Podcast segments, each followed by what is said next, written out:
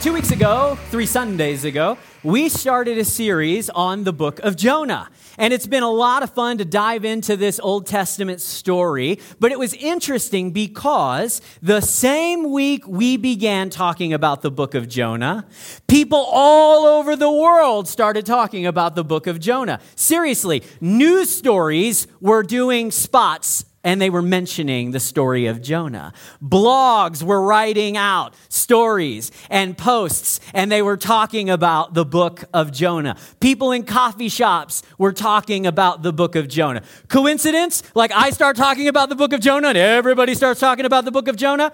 Yes, it was a coincidence. Here's what happened about two weeks ago. There was a photographer in South Africa, and he was scuba diving and he was shooting a bunch of whales, like camera shooting, a bunch of whales as they were feeding on schools of sardines. And in the middle of that, he happened to be too close to one of the whales taking a big gulp, and he was snapped up. Now, I've put the picture here on the screen. It's kind of hard to make out, so I've outlined it a little bit. His friend, who was on the boat nearby, happened to catch this photo of his buddy half in, legs dangling out of this whale's mouth, and the whale just starts swimming away with bro inside. Like, it was crazy. Now, eventually, the whale spat him out, okay? It wasn't like, you know, he was in there for a long long time, but he was in there for long enough. And I, trust me, you guys can Google this. This is not like some made up story like mainstream news outlets. This was on the Today Show. This was a really, really interesting case of somebody being gobbled up, at least temporarily, by a whale. Now, you might expect me to stand up this morning and say, See, I told you, it's not so far fetched, is it? It could happen. People get eaten by whales all the time. It's just a normal thing.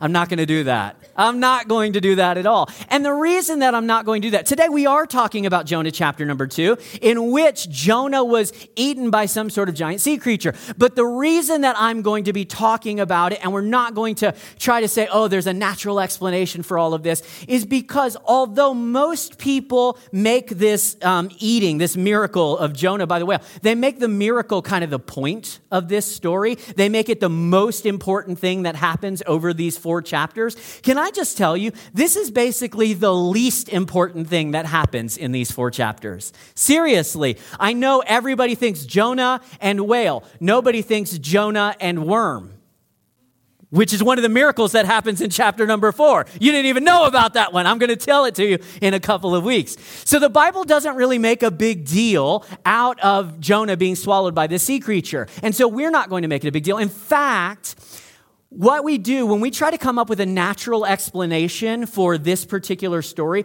I think we strip it of its power. Because the Bible presents this as a miracle. This wasn't an accident, it wasn't coincidence. This was God directly, supernaturally, even miraculously intervening in Jonah's world. And so we're not going to try to explain it away and say, see, it happens all the time. Instead, we're just going to let the miracle stand. And again, it's not as big of a deal in the story as you think it would be. In fact, I'm going to put on the screen every single verse in the Bible that deals with Jonah being swallowed by the whale, okay? And I think you're going to be surprised at how little there is, okay? Jonah chapter number one. Verse 17, the scripture says this. By the way, they're up there and we're relaying text messages back and forth because of our text difficulty or our tech difficulty. So they may be a little slow, but that's okay. We'll have the words on the screen for you today. Here you go. Jonah chapter number 1, verse 17. The Bible says this Now the Lord had arranged for a great fish to swallow Jonah. And Jonah was inside of the fish for three days and three nights. Chapter 2, verse 1 says, Then Jonah prayed to the Lord his God from inside the fish. Then there are nine more verses that don't mention the fish at all. And in verse 10, it says, Then the Lord ordered the fish to spit Jonah out onto the beach. That's it. That's all there is about this big miracle. This has become the defining moment in the entire book of the Bible, and that's all the scripture has to say. Three verses, 49 words. That's it. And you might have noticed that the popular retelling of the story of Jonah gets a few details wrong. Did you notice up there that it wasn't even a whale that swallowed Jonah? It was a great fish. And the Hebrew word that's translated fish, it could mean any number of different sea creatures. In my mind, it was a kraken, you know, something just amazing grabbed him and gobbled him up. I, that probably wasn't the way it worked, but you know, it could have been any number of things. In fact, if you want to get really confused for a moment, the Hebrew word that's translated fish is pronounced dog. So who even knows what the heck it was that ate Jonah, okay? It could have been anything something miraculous under the sea gobbled this poor guy up. So, look, we're not going to make a huge deal. In fact, we're going to talk about the book of Jonah for five weeks. And all that I just said is all that I'm going to say about Jonah being swallowed by a whale. Now, although this is the least important narrative moment in the book of Jonah, I'll just tell you guys, this is the most important message in this entire series. I'm so glad you guys came today because I believe as we read through what Jonah went through, as we look at how Jonah had a change of heart in chapter number two, and he began to see himself differently, and he began to see other people differently, and he began to even see God differently, I think God is going to speak to your heart. And he might even do the same transformation in you that he did in Jonah. So we're going to dive in here. We're going to go all the way through chapter number two. Don't freak out about that. It's only 10 verses, it's not that long. But I'm going to kind of walk through point by point, highlight some of the interesting things from the passage. I'll come back and give you a few principles, and then we'll wrap up. All right, Jonah chapter number uh, 1, verse 17, last verse of chapter 1 says, Now the Lord had arranged a great fish to swallow Jonah, and Jonah was inside of the fish for three days and three nights. Anybody familiar with the Bible? Somebody else had something pretty important happen to them for three days and three nights. I wonder if it has any relation. Anyway, then Jonah, the Bible says, then Jonah prayed to the Lord his God from inside the fish. I just want to pause for a moment and say there are two miracles that happen here in Jonah chapter number two. The obvious one is that Jonah would be gobbled up by some great fish and survive the encounter. That is a miracle. But can I tell you, there is another miracle that we've highlighted on the screen for you? And that is that Jonah prayed and God heard him. Let that sink in for a moment. You, me, normal people like Jonah, we can talk to God and he hears us. That's not something light that we should just pass right over. I mean, some of you grew up in religious traditions, some of them Christian, some of them not Christian, and you were told that God doesn't hear your prayers. You have to go through a priest, you have to go through a clergyman, you have to go through a pastor, you have to have somebody else speak to God for you because you're just this little tiny person over here and they're special. They have special access to God. Can I tell you, as a clergy person, we do not have special access to God? And when you read through the Bible, you find that God speaks to and he hears the voice of normal people just like you every single day. God is your creator, He knows your name. He knows and recognizes the sound of your voice. He knows what's going on in your heart and your life this morning. You have not run too far. You have not sinned too much. God, the creator of the entire cosmos, hears you when you pray. It's amazing. Jonah prayed to the Lord his God from inside the fish. And this is what he said. Now, before we read what he said, I want to tell you up front that Jonah was not inside of the whale for three days and three nights with like a fire lantern and a parchment and a quill and some ink. And he's like sitting in the whale gut, like journaling his thoughts, okay? This is something he writes down after this episode is finished. And it's kind of a poetic retelling of everything he said. How many of you guys know if you were inside the belly of a great fish for three days, there'd be a lot lot of words that came out of your mouth. Some of them not fit to repeat, all right? Jonah said a lot of stuff while he was in the belly of the whale. So, chapter two is going to be his poetic writing, his journaling of what happened while he was in there. So, this is what Jonah said I cried out to the Lord in my great trouble, and he answered me.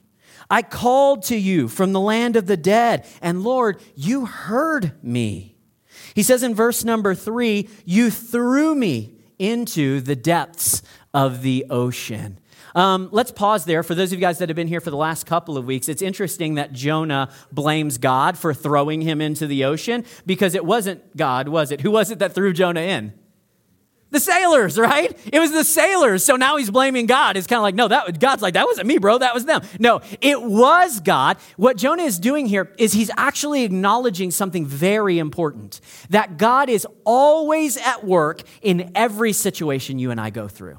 The hand of God is moving in every single thing you experience, even jerk sailors who throw you into the ocean in order to get a storm stopped. Jonah recognizes that God is the one who's ultimately moving and working and behind every single circumstance in his life and in your life. So he says, Oh Lord, you threw me into the ocean depths. And then he says, I sank down to the heart of the sea. Now, one of the things that's very interesting about chapter one and chapter two of the book of Jonah, we've never mentioned this before, is that if you pay close attention, Jonah constantly uses the word down, down, down, down to describe his trajectory in this part of the story. Chapter 1, what does the Bible tell us? You can go back and read it for yourself. It says Jonah went down from his city to the port of Joppa he tried to board a ship that was going down to the city of Tarshish. Once he got on the ship, the Bible tells us he went down into the belly of the ship. Then, when the storm hits, the Bible tells us he is thrown into the ocean. And in chapter 2, he continues, he continues this motif where he's sinking down under the water. It's like Jonah is going to great lengths to let us know life is getting worse for him the further he runs from God.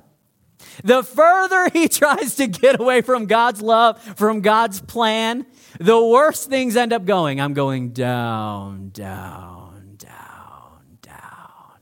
And in chapter number two, we're going to find that Jonah goes about as low as you could possibly go. And this low point in his life becomes the turnaround point in his life. And so many of you, you walk in here this morning, and if I said, Tell me how things have been going, you might say, Damn, it just seems like life is going down, down, down.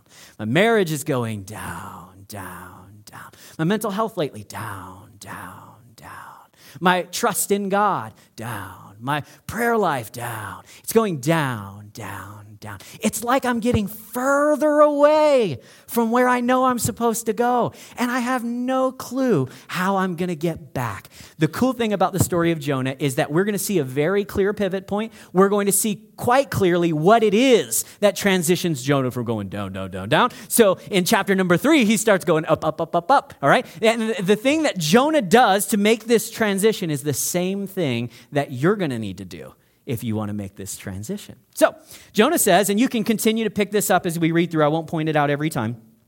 You threw me into the ocean depths, and I sank down to the heart of the sea. Then he says, The mighty waters engulfed me, and I was buried beneath your wild and stormy waves. Verse number four Then I said, O Lord, you have driven me from your presence, yet I will look once more to your holy temple.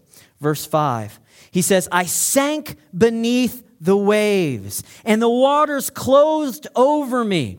Seaweed wrapped itself around my head. This happens to me every time I go to the beach, man. I just get tangled up. Seaweed wrapped itself around my head. I sank down to the very roots of the mountains. I was imprisoned in the earth, whose gates lock shut forever.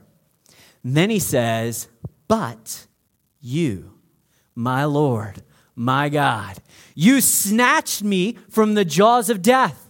And as my life was slipping away, I remembered the Lord. And so my earnest prayer went out to you in your holy temple. Hey, can I tell you guys the pivot point in Jonah's life? The moment that changed everything for him was prayer. It was a prayer offered in faith. It wasn't until Jonah stopped and prayed. It wasn't until he reconnected with his heavenly Father that everything began to change and he went up, up, up, up, up. I want you to get this. There's been nothing but furious action in Jonah chapter one. It's been constant. And it's like boom, boom, boom. This happened, then this happened, then this happened. And in chapter number two, God forces Jonah to stop. Stop running, stop freaking out, stop trying to escape, stop worrying, stop being focused on yourself.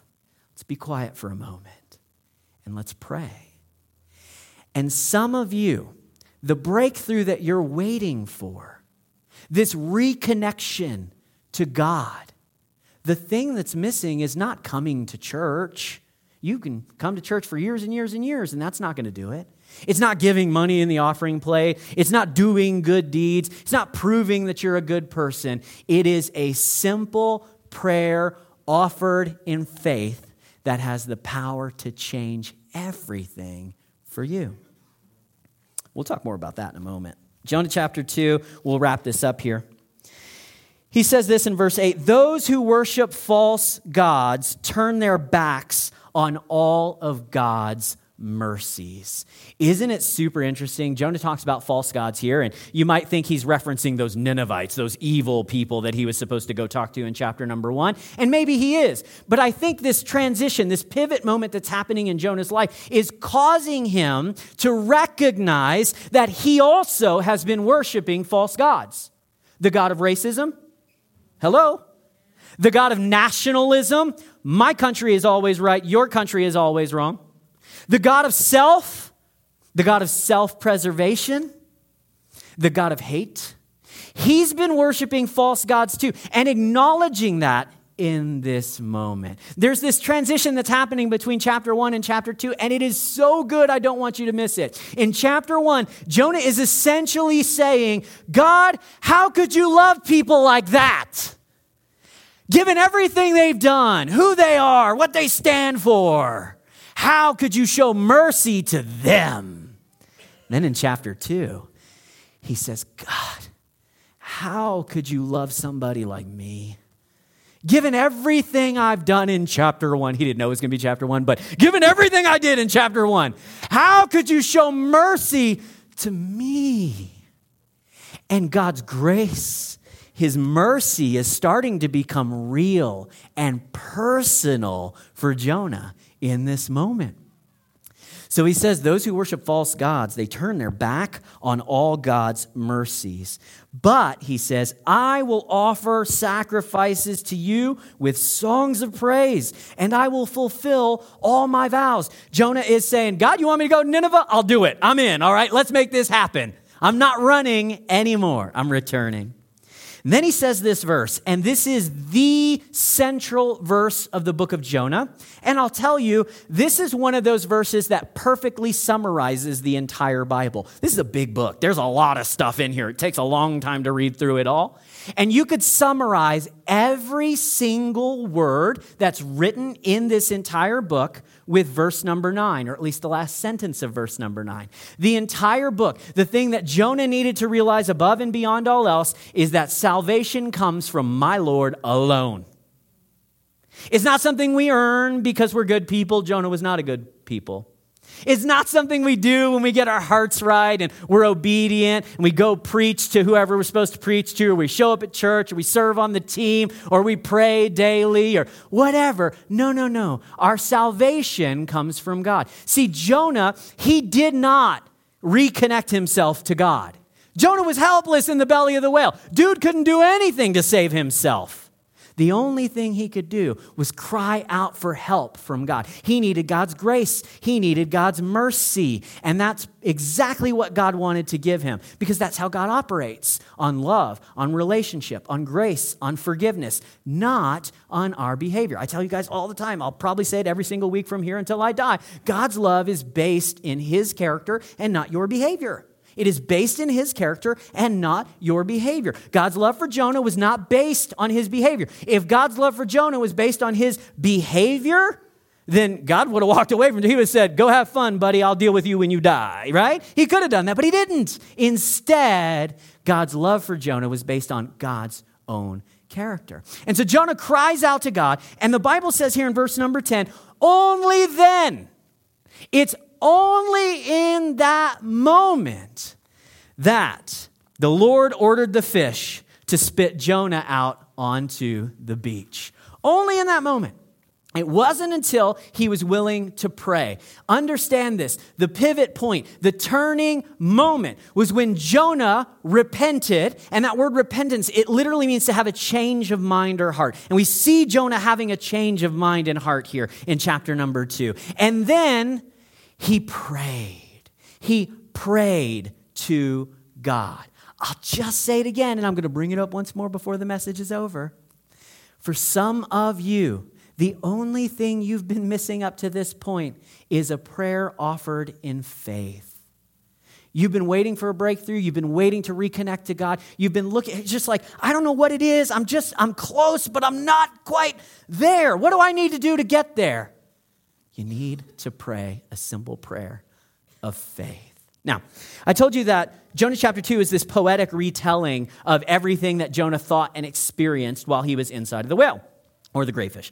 And uh, the interesting thing is there is some there's some cool imagery that Jonah uses in this moment that we just kind of glossed over. And so I want to draw it out. I want to tease it out a little bit because I think it's really really fascinating. So if we go all the way back to Jonah chapter number 2 verse 2, Jonah is describing how he started out. You know what what he did when he first got into the whale so to speak. And in verse number 2 it says, "I cried out to the Lord my God in my great trouble, and he answered me.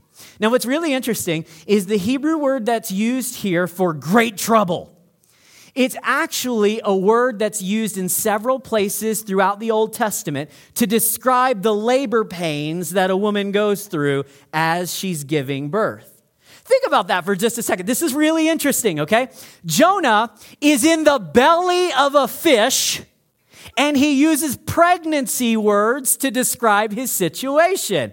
That is funny. It's clever, I think. It's really interesting. But can I tell you, it's also very powerful. Because I want you to think through that metaphor of being pregnant for just a moment. Some of you guys are like, I don't have to think. I remember quite well, sir, what it was like to give birth. When you're going through that, what is the primary thing that people think about in the moment of labor? When you're going through that for an hour or eight hours or 16 hours, what are you usually thinking about? You're thinking about the pain, aren't you? You're thinking about, like, this is uncomfortable. This hurts. I'm ready for this to be over. But you know that that discomfort and pain is only temporary. You know that as soon as you hold your baby daughter in your arms for the very first time, you're going to forget most of the pain and hurt and discomfort that you went through. Now, I know some of you guys are like, What do you know, dude? You don't have a uterus. How do you know what I felt and didn't feel? I get that. You're right. I've never given birth to children. But I can tell you this. I know what I'm describing is accurate, that the labor is worth the delivery that the pain is worth what it produces.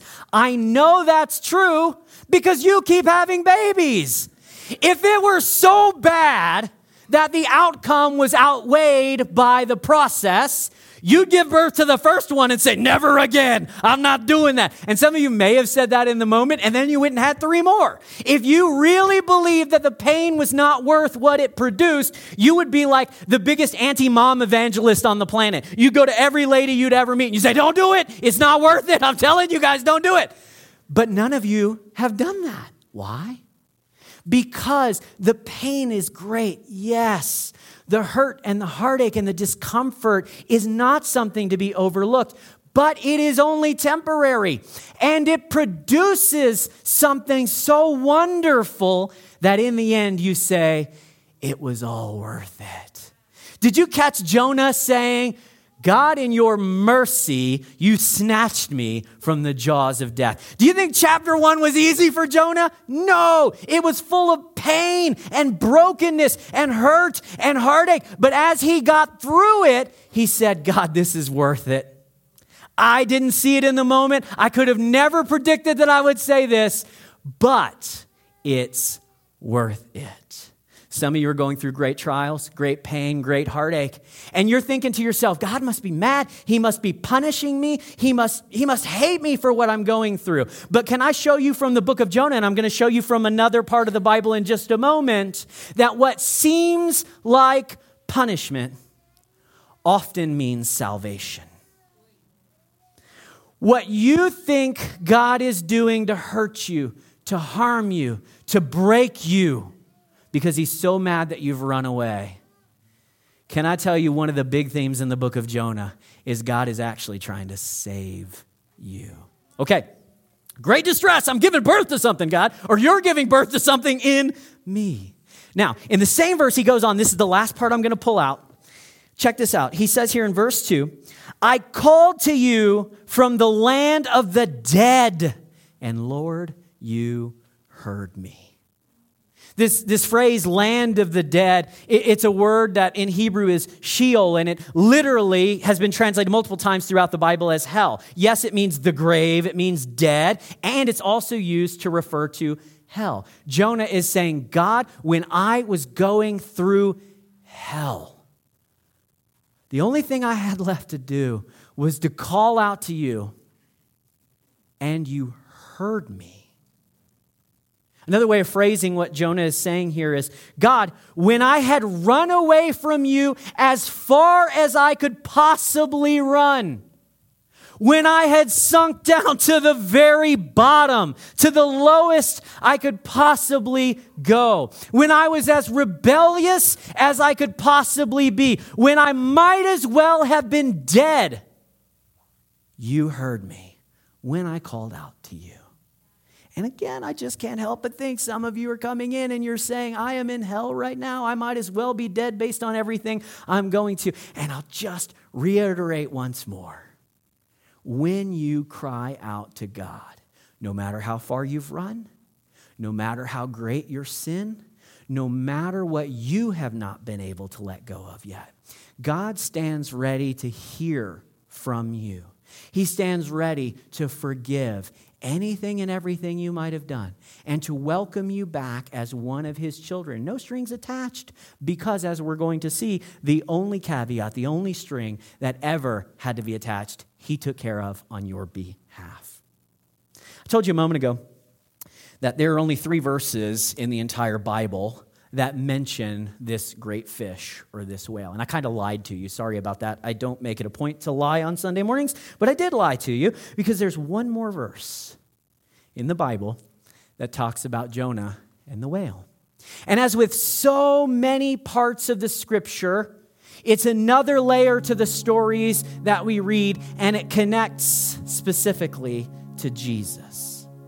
See, in Matthew chapter number 12, this is like seven or eight hundred years after the story of Jonah takes place. Jesus is here on earth, and he's having a conversation with some religious leaders of his day. And they said to him, we'll put it here on the screen for you guys. They said to him, All right, Jesus, if you are who you say you are, you're God in the flesh, and you're the Savior of all, and you're the Messiah, and da da da da da, I want you to give us a sign. Show us, prove it that you are who you say you are. And I just kind of imagine Jesus saying, like, okay, well, I already did so many things water to wine, open the eyes of the blind, healing lame people, whatever, but I'll do another one. I'll give you one more. Here is the sign that I'm going to give you. The only sign that I'll give to you guys is the sign of the prophet Jonah. This is important. He says, For as Jonah was in the belly of the great fish for three days and three nights, so will the Son of Man be in the heart of the earth for three days and three nights. See, Jesus is doing something very intentional and very important in this moment. He is drawing a connection between Jonah's story and his story. Jonah's story just doesn't exist by itself as this interesting tale of a guy who had a miracle in his life. Instead, this story that we've been reading for the past several weeks is supposed to point us towards Jesus. So I've drawn a few of the parallels here between the life of Jonah and Jesus. Some of them line up, some of them are actually completely opposite. But I want you to see how Jesus compares to Jonah and why this is important. So, in the same way that Jonah was in the belly of the great fish for three days and three nights, Jesus specifically says, I was in the earth for three days and three nights. So, that's one way in which they are similar. Jonah's story points directly to Jesus' story. But from there, it basically breaks down. Instead, where Jonah was disobedient, we read in the New Testament that Jesus was obedient to death. See, Jonah gets it wrong nearly every single time. Believe it or not, there's only two moments in the entire book of Jonah that he gets it right. He gets it wrong more than he gets it right. He is disobedient. Jesus, however, is always obedient. The Bible says Jesus never sinned. He never ran away from God. He never lied. He never stole something that didn't belong to him. He didn't punch somebody in the throat because they annoyed him. Jesus never did anything wrong. He was obedient, the Bible tells us, even when it meant his death. Jonah was metaphorically dead. You know, he was alive, but he was kind of like, I might as well be dead in the belly of the fish. Jesus, though, the Bible tells us, he literally died. He literally died. And whereas Jonah was answering for his own sin, his own crimes against God and against his fellow people, everything that happened was his fault, and Jonah knew it. The Bible tells us that Jesus was answering for our sins because he didn't have any sins to answer for, but he answered for mine. When I'm like Jonah and I'm full of hate, when I'm like Jonah and I'm selfish, when I'm like Jonah and I rebel, Jesus was answering for all of that when he died. In the same way that Jonah was symbolically resurrected, right? The whale spitting him out was like him being born again, so to speak. Jesus was physically resurrected, literally came back from the dead. Yes, I know Christians are weird for believing that, but we do. It's another one of those miracles. And whereas Jonah's situation meant salvation for himself, Jesus he secured salvation for us all.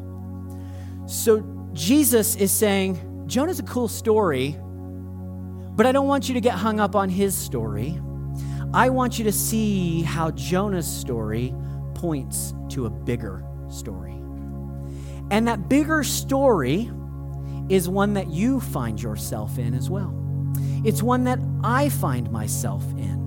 Because I took the liberty to compare a little bit of Jonah and us, to show you how we're not so different from this runaway prophet. See, Jonah was running from God, and can I just be real? I run from God all the time, and so do you. Try to get away, try to escape. I'd be happy some days if I could get as far away from God as I possibly could. Just being real.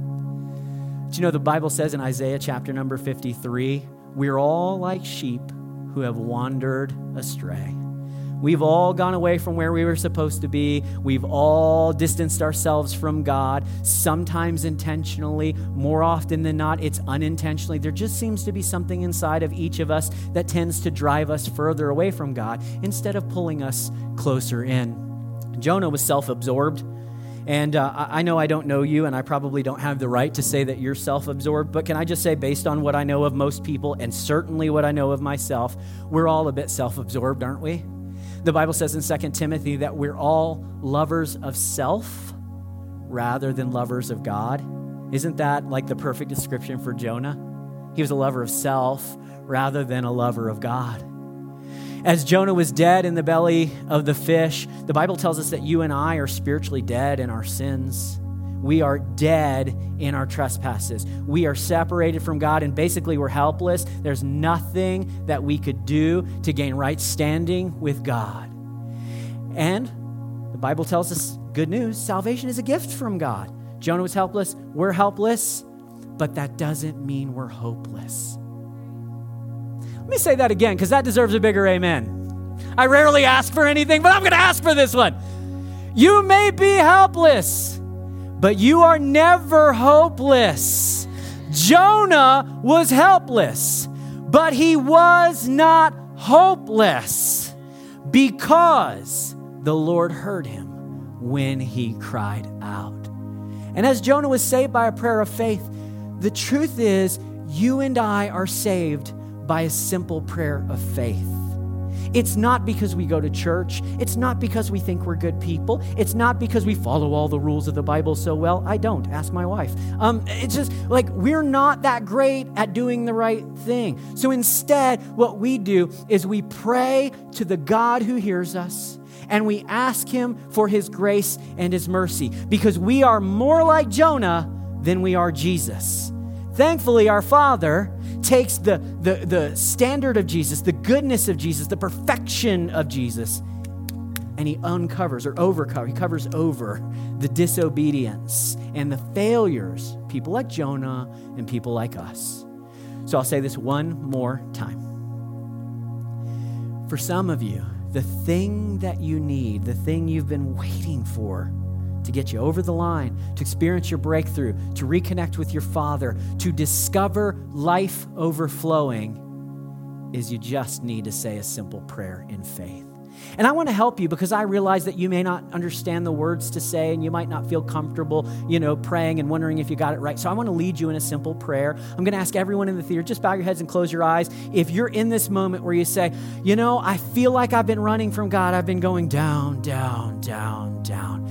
And it's time I start going up, up, up. I need resurrection in my life. I need to be born again. Well, I need to discover a real and fresh and life giving relationship with God, then I'm going to invite you to pray these simple words after me. In fact, I'd love it if everybody in the theater would just repeat these words. I'm not asking if you don't mean it, that's okay. But if you've already said these words, then would you just say them with me so that our friends who might be saying them for the very first time don't feel so uncomfortable? Could we say, Dear Jesus, I need forgiveness and a fresh start.